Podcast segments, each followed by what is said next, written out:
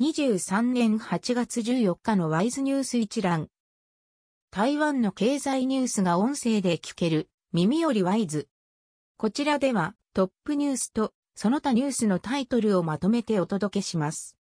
スマートフォンでもお聞きいただけます。トップニュースは、テック業界トップ、AI 以外は下半期悲観。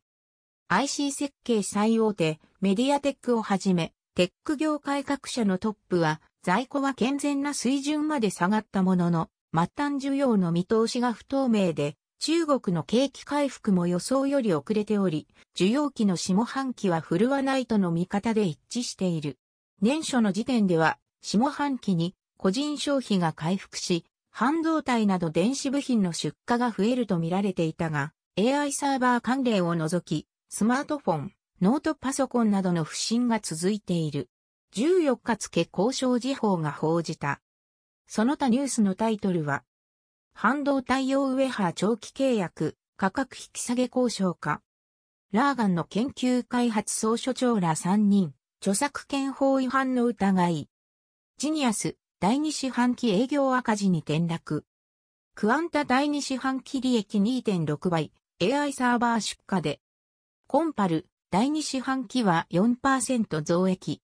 インベンテック、対にサーバー工場建設へ。NVIDIA の AI サーバー、FII が基盤50%超供給化。南部のネジメーカー、労働時間削減を検討。中国人の台湾個人旅行、中国以外の居住者から。常用産業のコインランドリー、高尾に初の直営モデル店。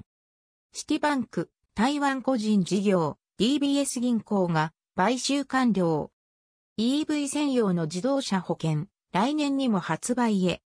冬の東京往復航空券2万円に上昇へ。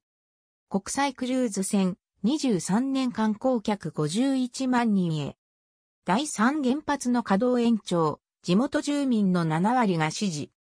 電力の洋上風力向けブレード、累計生産100枚達成。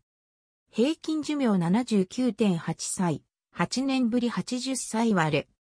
来福総統がパラグアイ外遊出発、ニューヨークに立ち寄り。中国軍機11日に1機が防空識別圏侵入。